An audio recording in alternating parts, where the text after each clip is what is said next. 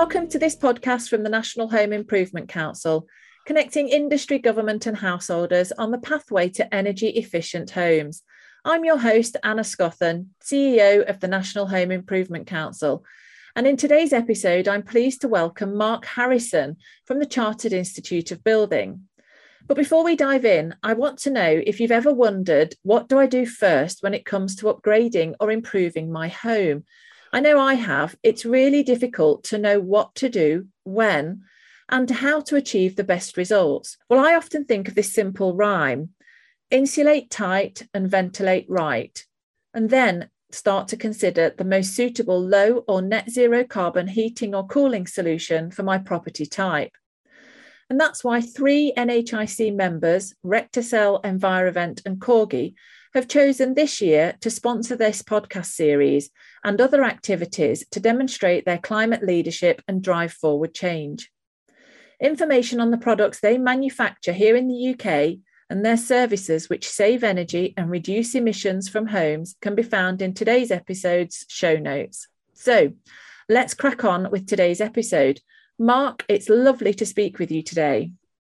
Thank you, Anna. It's great to be uh, talking to you, and uh, I'm grateful for your time. Thank you so much for recording this podcast with us. Um, I'd love to know a little bit more about the work that you do for the CIOB. But first, can you tell listeners, just in case they haven't heard of the CIOB, what it is and a little bit more about it? Oh, with pleasure, Anna. Yeah. So the CIOB, uh, we are a professional member institute for the construction sector. We stand for the science, ethics, and practice of built environments across the world. Everything we do essentially is to improve the quality of life for those using and creating the built environment. We were founded by a group of master builders way back in 1834, uh, and far more recently, we were awarded a Royal Charter. That was in 1980. And our first objective is the, within that charter, our first objective is the promotion for the public benefit of the science and practice of building and construction. Importantly, important to note the public benefit there. So we are the most uh, influential professional body for construction management and leadership around the world. We have around 50,000 members in more than 100 countries. Uh, and our members work in disciplines that cover the entire life cycle of a built asset uh, and even in the education and development of the next generation of professionals. That said, we, we work on many uh, varied agendas and not, not solely in the interest of our members, but crucially, as I've said, in the interests of the public. A core part of our remit is to advance knowledge, innovation, and research within construction and that means uh, we have a role to challenge the industry to be the best that it possibly can be.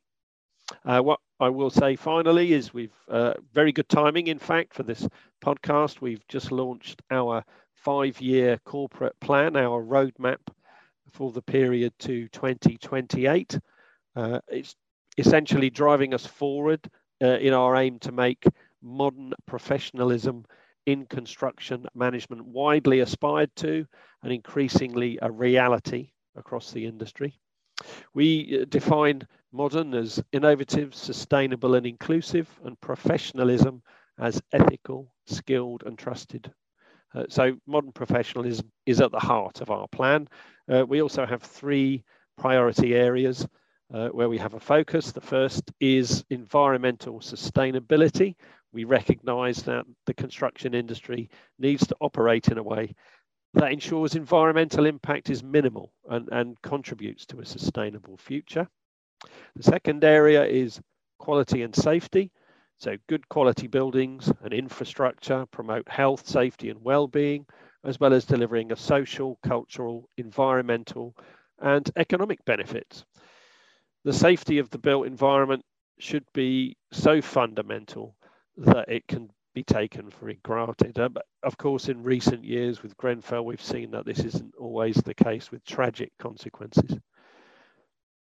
The final uh, area that we're going to be focusing on over the next five years is skills gaps. And this is one where I particularly will have uh, a leadership role with uh, EDI playing a key part. Yeah. We, we recognize the industry must increase productivity to match other mainstream sectors, ensuring the built environment is fit for uh, changing societal needs and a growing population. Most worldwide construction markets are reporting a skilled labour shortage. The lack of a representative workforce in the sector significantly reduces the available talent pool. So that's a, a, a quick rush through who we are, the CIOB, and what our priorities are for the next five years. Thank you. And there's a there's so much there to unpack and it, it's fascinating and you've been members of the national home improvement council for five or six years now and that's because you recognize the importance of those working in the repair maintenance and home improvement sector and the impact that that has on construction as a whole so you're absolutely right, and at the CIOB we understand, um, for in in the UK, for example, we understand that at least 70% of the buildings currently standing will be here in 2050 with a current housing stock of around about 20 million homes. Yeah. Um, the energy performance of the UK's existing housing stock must also be improved if we, uh, you know, as a nation, if we're to achieve our long-term emissions uh, reduction target. And as you're very well aware, private housing repair, maintenance, and improvement is a major sector for construction, accounting for more than 21 billion of, of industry activity in 2019. And the, the case for upgrading uh, the energy efficiency of existing homes through RMI should be considered yeah. a socially valuable project that will support the economy while providing an opportunity, opportunity to address the health and well-being of residents. And what springs to mind there is the current issues that we have with people being unable to leave hospital beds because their homes are not fit. So very real benefits there. We also recognise uh, there's a chronic shortage of skills in the retrofit sector, with research indicating that the existing workforce needs to be more than doubled to address this challenge. And finally, uh, there is a pressing need to improve professionalism in the sector. There's a word there again uh, from our corporate plan. And organisations like the CIOB will be crucial for providing assurances to those considering uh, energy efficient measures in their homes. Absolutely. So within um, the domestic sector and, and the repair, maintenance, and home improvement sector, not only do we have um, underperforming stock in terms of safety and quality, but also underperforming stock in terms of energy efficiency. Exactly. And the energy efficiency is going to be a strong um, driver from a government perspective because of the um, climate change issues and, and the, the various legal requirements that the UK government has in terms of reducing its overall emissions. And so there is so much to do within the existing stock sector. And exactly as you said, we don't have a current the current volume of those working in the sector to to really even scratch the surface and i think doubling is you know i think we could quadruple and and we'd still have enough work for everybody um, in the sector and i think that's why it's really important that we work together to show that construction and repair maintenance and home improvement is an attractive sector for everybody and, it, and is inclusive um, and the CIOB are thought leaders on lots of different topics across the sector, as you've mentioned. One of those that's super important is around this issue of equality, diversity, and inclusion. Could you tell us what that is? Thank you, Anna. Yes, and uh, you're right. We have uh, CIOB in the past. We've, uh, you know, campaigned on issues such as uh, modern slavery and, and also promoting better health and uh, mental health and, and well-being in the sector. So we do see it as part an important part of our role on challenging the industry to be the best that it can be. Um, so in terms of what is EDI, I mean, I think it's probably useful just to run through what, what we mean by each of the words.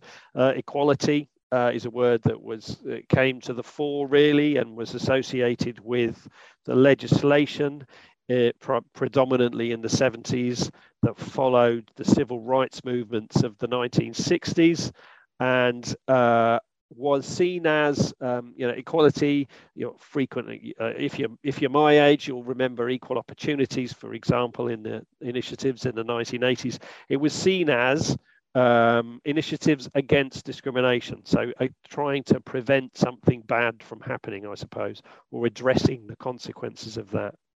We then came on to uh, the word diversity. I think probably in the 1990s, it's fair to say that word became more popular.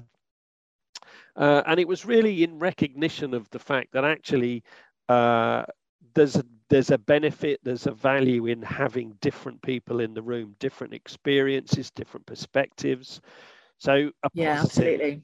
a positive, whereas the sort of equality the connotations of equality were legislation and trying to prevent bad things from happening. Diversity was seen as, well, actually, this is a good thing.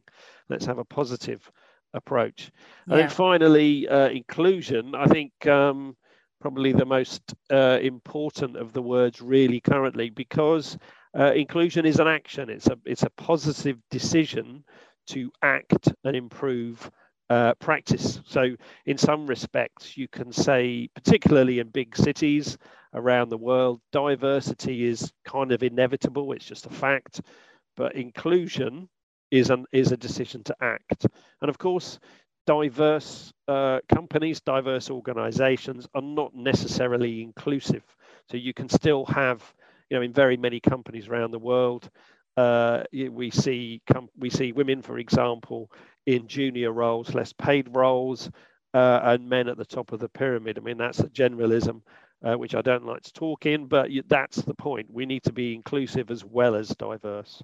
So those that's a kind of quick run through of um, what we mean by EDI. And I, the the way I like to summarize it uh, is really what we're trying to do in terms of EDI is to promote a meritocracy.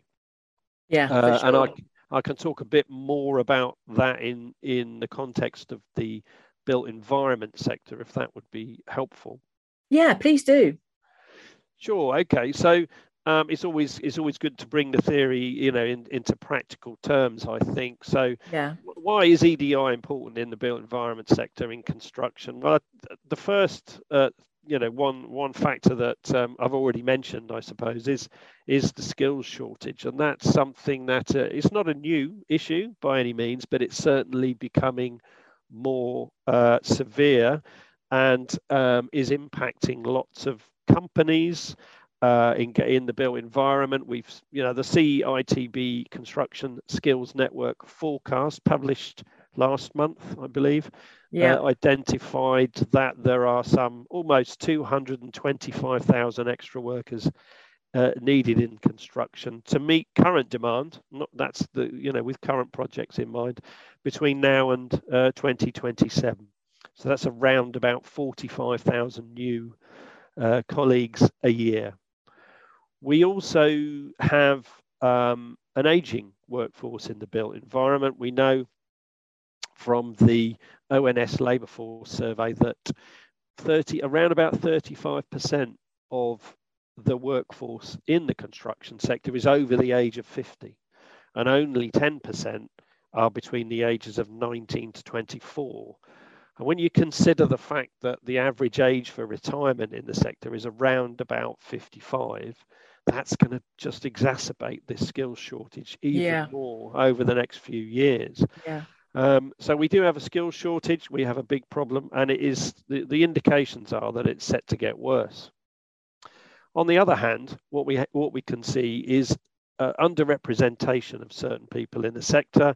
You know, and anecdotally, of course, the sector is is not known not known for being representative of wider society. Perhaps, in terms of data, we know around about 14% of the the construction sector uh, is female uh, in terms of employees, but only 2% of that, uh, of the wider workforce are female on site. That's 2%, uh, which yeah. is quite remarkably low, I think. Uh, it might not surprise some people, but when you think of it in those terms, I think it's stark statistic. Um, we have um, Black and Asian minority ethnic people underrepresented um, at uh, 14%, similar um, so they're 14% of the population, whereas on site and in the construction sector more broadly, around about 6%. So there's underrepresentation there. Similar for people with disabilities, around about 6% compared to around about 20% of the population. So there is underrepresentation of certain groups.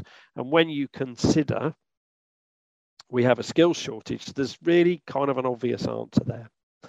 Um, and I think, but it's not just about the skills shortage. We have, there's lots of benefits for a positive commitment to diversity and inclusion. Um, top of the list, I'll go right in with the business case, is profitability. We know from various research uh, organizations, McKinsey in the States, for example, have found that organizations that are more diverse and inclusive have higher profit margins. They are, they are more successful companies globally. They're also uh, better at innovation. If you have, it stands to reason, doesn't it? I suppose. If you have people yeah. with different perspectives, different experiences around the table, you're gonna. It's more. It, it's going to be easier to avoid the pitfalls of negative groupthink and identify better innovation, uh, new, new, uh, and better ways of meeting the needs of diverse people. Uh, my favorite example in that uh, of that was the the when Apple launched uh, their health app and uh, at the launch, um, which was quite a grand affair as you might imagine, someone pointed out they'd forgotten to include menstruation in their health app, and and which was costly because they had to go back to the drawing board, but also reputational damage, and uh, they realised they'd had no women on the developers team. So having a diverse and inclusive and a gender balanced team helps to come up with better solutions. There's also uh, the ethical case we're seeing with uh, Generation Z, uh, people coming into the employment market looking for companies that offer more than just good terms and conditions. They want to work for companies who are committed to sustainability, to committed to social good uh, and uh, social responsibility, but also EDI. And of course, those people will increasingly become clients. So that's important. Uh, last couple of points the staff satisfaction. We know that companies that respect and recognize people for their contributions rather than prejudge them on their characteristics. Those employees give back an extra around about on average 30% discretionary effort. And that's got to be good for customers clients and the morale of, of the workforce. Yeah for um, sure. and i think i mean I, I won't go into the legal case. We do have the equality act in the uk legal action is expensive damages reputation. But for me that's not the best reason for uh, promoting diversity and inclusion. I'd, I'd take it to the human scale, to a personal level, uh, and, and refer to Anjali, who is one of our members. Anjali is uh, an award winning uh, window fitter. She's dynamic, she's really enthusiastic about the sector, but she's a young, uh, young Hindu woman. Her family come from South Asia, and uh, she goes onto site every day she says she faces barriers. So very often um, she's the only woman on site. The the PPE doesn't fit that she's given, which is yeah. hazardous. Yeah. Um, she has to search out the female toilet, which is very often either doesn't exist or is filled with bags of cement. Um, you know the the tools that she uses are designed for male hands, so they're too big. But there's also as well the, the, the you know the, there's banter uh, on this on the uh, site very often, which isn't particularly welcoming. And the other factor is when they do have a social, it often resolves revolves around the pub and alcohol, which she doesn't feel able to participate in.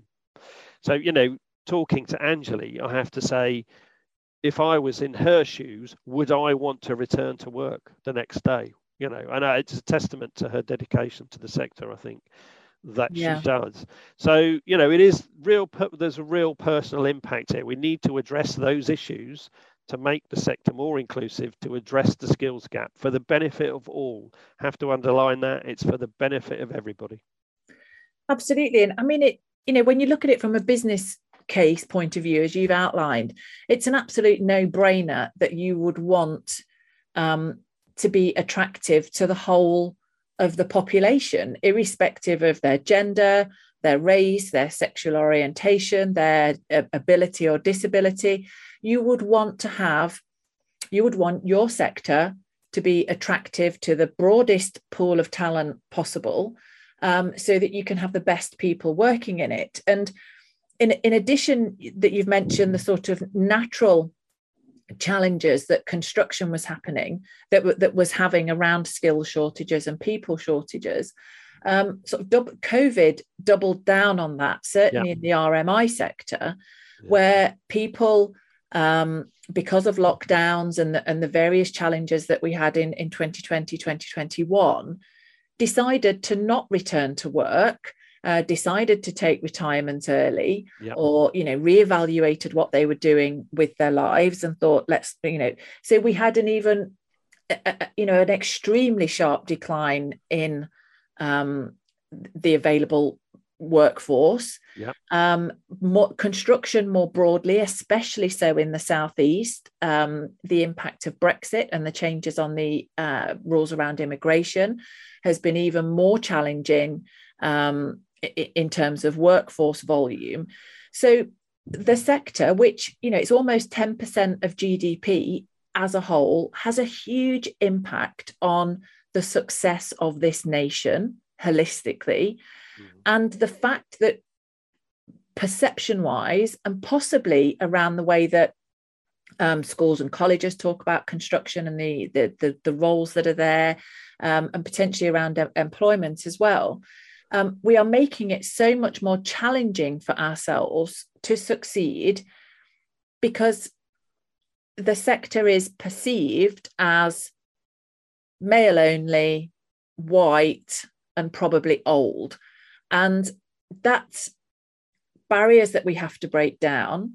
We know that there's lots of organizations like your, yours and other trade associations and organizations that are working hard to break down those barriers. And I know that NHIC members, in particular, have worked extremely hard trying to get um, women and people from ethnic minorities onto apprenticeships programs and yep. into roles and really struggle to get those roles filled even if they look at um, you know positive employment practices and things like that now you guys at ciob you lead an industry-wide employers forum. Um, what what are the challenges that employers are finding, and and how's that work going? Well, yes, it's. I mean, I, you know, I think just to respond to your comment um, about the challenges in the sector, I think you're absolutely right. There've been a, num- a number of really significant challenges thrown our way, but I, I guess just wanted to add in a note of optimism because I do think we're seeing uh, an enthusiasm for addressing this agenda now, and and people are yeah. at all levels are genuinely seeing the business case, um, and you know the ethical case as well. You know we do want the sector to represent wider society, so the you know that's absolutely what I'm seeing, and the the the employers forum is evidence of that. What I should say, and apologies for the the minor plug here, the um, we set up and launched uh, the CIOB's Diversity and Inclusion Charter for employers in November 2021, really to, um, we recognize that, you know, the, the majority, the vast majority of the sector is SMEs and people don't always have an understanding of what is required. Uh, and this, you know, let's face it, there are anxieties around this, the concerns around this agenda. So we wanted to try and help um, by giving people uh, a charter to sign that sets out five key steps um, to take, and they are no, they're not prescriptive. They're they can be they're they're high level, so the actions uh, can be um, uh, committed to adopted in any environment globally. Um, so as a benefit of signing that charter, and I should say we've got a, I think a 150th signatory today, which is Kier, I believe, which is great news. Um, all the employers who sign up can join our uh, employers forum. Oh, I should say as well, important fact, signing the D&I charter is free. There is no cost and takes about 15 minutes. So um, anyone can anyone can do that. So the, the forum, um, to get onto your question, apologies, Anna, um, is, no uh, is the Chatham House Rule uh, Forum um, for employers. What does that who, mean? What does that mean? I beg your pardon. So Chatham House rules is basically you within the meeting discussion is free, and uh, we encourage people to be as honest and open as possible about the challenges they're facing. Um, but outside of the meeting, comments are not attributable. And that the reason for that is that uh, it allows, um, yeah, more open discussion. Yeah. So the idea of the forum that, that I set it up with the, in my role at the CIOB was really to give assistance to those um, companies where there isn't a dedicated EDI resource, where people are on this this journey for the first time. And what we focus on, uh, um, uh, naturally, we we started to talk about the challenges that companies are facing. Uh, increasingly now, I'm very pleased to say, I think we've had four meetings now. Um, we're looking at some success stories. So people share those and take them away. So very this agenda is, you know, we see as being about collaboration um, and partnership working rather than competition. So some of the challenges that have been raised are uh, around um, data collection from employees, around um, workplace culture, that's come up several times, um, and um, the um, practical aspects of having an accessible, welcoming uh, inclusive uh, workplace. So lots of lots of discussions around that. And and also i have to say around things that you've touched upon here which is recruiting diverse um, employees attracting people to apprenticeship schemes and so on. So the very it's a very the forum is intended to be and is is, is demonstrating uh, the focus on actual practical challenges and the way around uh, the ways around those challenges. And and and it's proven very successful uh, and very welcome. So at the end of each meeting uh, several of the company representatives say how useful it's been. So i would encourage um, you know anyone thinking of who's at the beginning of this journey any companies out there please you know consider signing the charter and, and yeah. you'll get an invite to that forum. We do you know a, a, large number of the companies there are very small. Some of them you know 10 employees um, but are committed to making a change to the sector that we need and for those very good business reasons that that you've mentioned. Absolutely. And and I was going to ask you how many are, are, are small organisations, and, and the NHIC were, you know, very proud and privileged to be invited to join the employers um, to, to sign the charter, which we did, and um, even even and, and some listeners might feel, oh, we're we're a tiny micro SME. What difference does it make? But I think attending these forums and hearing what other organisations are doing, and especially because there are large construction companies part of it that have you know they've they've got edi leads they've um, had lots of training in this space you can sort of distill and download a lot of that knowledge and really then use that in your own small business.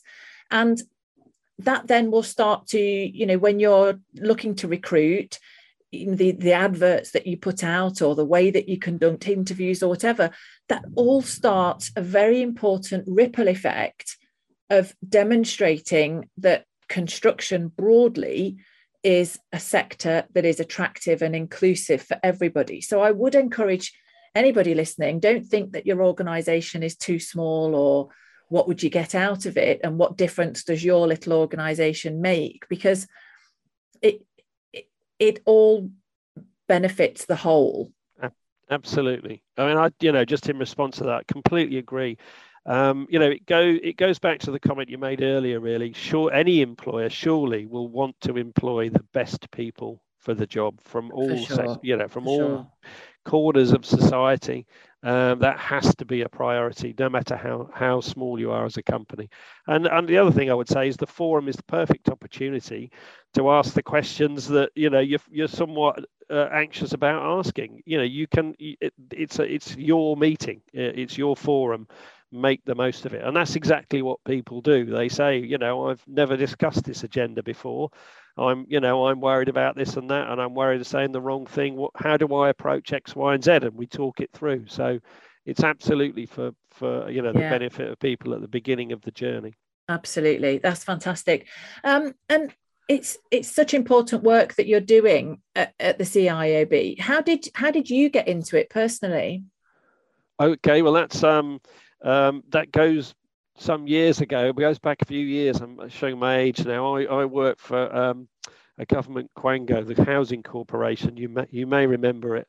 We I were do. A, we were a regulator of um, housing associations uh, across the UK, and um, a piece of work came up around um, responding to victims of domestic abuse, domestic violence, and what we were found, what, we found was in these housing organisations, they were giving, uh, let's just say, the advice they were giving wasn't consistent, and some of it was harmful. So we need, we felt we needed to uh, do something, and I wrote the first uh, um, guidance. It was called Behind Closed Doors, and um, it was it inspired me really. I met some people um, who who really inspired me on this uh, on this agenda, and I felt that it's you know it's something that I could do that would benefit be of benefit to people, and that I was really interested in, and that kind of expanded into the wider EDI agenda, which you know is much broader than that, of course. But uh, yeah, it just it, it, felt like a really worthwhile thing to do,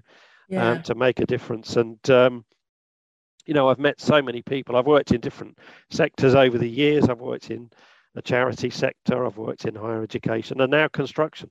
What I love about construction is the sort of can-do attitude. Is let's get yeah. this, let's get this done, and then we'll move on to the next thing. So that to me is really refreshing, and, and I'm I'm really happy to report that um, there's so much enthusiasm for this agenda in the sector at the moment for the very good reasons we've talked about. So um, you know, it's not going to go away, and and I you know I'm hoping you know this is this is not these issues are not they can't be changed overnight, but certainly we're seeing enthusiasm and action. That's the important thing.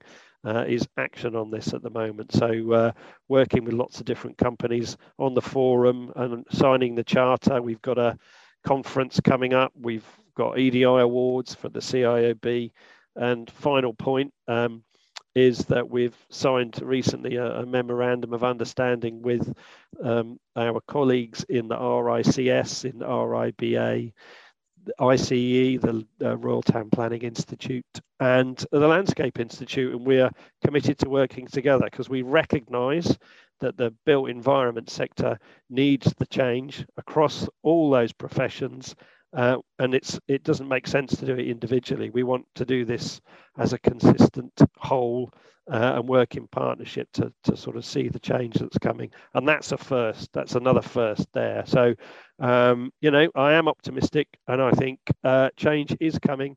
It will take some hard work, but it's absolutely possible. Wow, that's fantastic. Well, you've certainly inspired me. Um, and if listeners have been inspired to what you've said and they want to get involved or learn more, what should they do? Thank you, Anna. Well, I would um, uh, forgive the plug again. I would suggest uh, listeners look at the CIOB website, and there's a search facility there. And if you pop in the words diversity charter, uh, you'll be taken to a link. You can see um, what we mean when we say sign the charter. There's a um, take you uh, to that. You'll see the logos of all the companies that have signed and um, yeah you can you can download a badge to say that you've signed it and a, your company is committed to this work. And we're seeing every week companies sign it. So you'll be in good company. As i said it's it's a free resource and uh, you'll also have access to that um, very useful employers forum. So i'd encourage uh, your listeners to do that. Uh, uh thank you again for the opportunity uh, to talk to you anna well, thank you so much. And thank you for all the amazing work that you're doing in this space and to the CIOB for making this a priority um, for their um, plans for the next five years as well. And thank you, listeners, for listening to this episode of the podcast from the National Home Improvement Council, showing climate leadership and delivering change, supported by Recticel, Envirovent, and Corgi. Be sure to follow us across social media and subscribe to this podcast on Apple Podcasts, Google Podcasts, Spotify, or Podbean so that you don't miss out on any future episodes.